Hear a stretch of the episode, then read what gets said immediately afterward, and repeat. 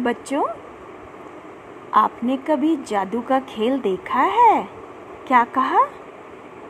देखा है। चलिए, आज आपको मैं एक नन्हे जादूगर की कहानी सुनाती हूँ। चलिए, हम सभी पहुँचते हैं कार्निवल के मैदान में। बिजली जगमगा रही है। सभी लोग खुश हैं। लेखक कहते हैं कि मैं चुपचाप खड़ा था और एक छोटे से फुहारे के पास, फुहारा अर्थात पानी का फव्वारा, छोटे से फुहारे के पास मैंने देखा कि एक लड़का चुपचाप शरबत पीने वाले को देख रहा है।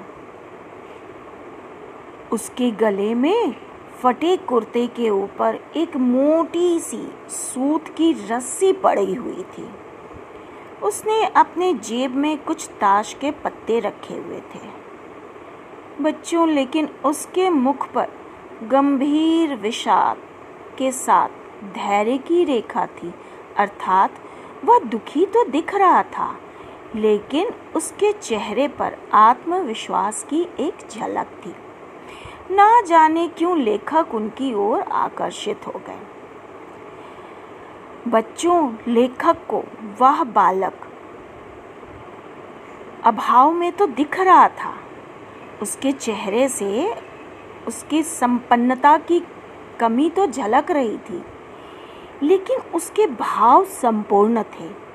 अर्थात आत्मविश्वास था सेल्फ कॉन्फिडेंस था।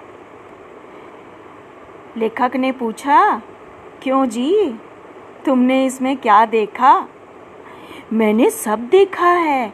यहाँ चूड़ी फेंकते हैं, खिलौने पर निशाने लगाते हैं, तारे से नंबर छेदते हैं। मुझे तो खिलौनों पर निशाना लगाना अच्छा मालूम हुआ। जादूगर तो बिल्कुल निकम्मा है। इससे बेहतर खेल ताश का तो मैं दिखा सकता हूँ, साहब। उसने खुश होकर कहा। लेखक को उसकी वाणी में कहीं भी रुकावट नहीं लगी। लेखक ने कौतूहल पूछा, अरे, उस पर्दे में क्या है? वहाँ तुम गए थे? नहीं नहीं, मैं वहाँ नहीं जा सकता। वहाँ तो टिकट लगता है। लेखक ने कहा, चल, मैं तुमको वहाँ ले चलता हूँ। लेखक ने मन ही मन कहा, भाई, आज के तो इस मेले में तुम ही मेरे मित्र रहो, हो। बच्चों लेखक भी अकेले थे, उन्हें मेले में घूमने के लिए एक मित्र की आवश्यकता थी। है ना, जब आप मेले में जाते हो तो दोस्त के साथ हम जाते हैं तो अधिक हम इन्जॉय करते हैं। हमें मज़ा अधिक आता है। है ना?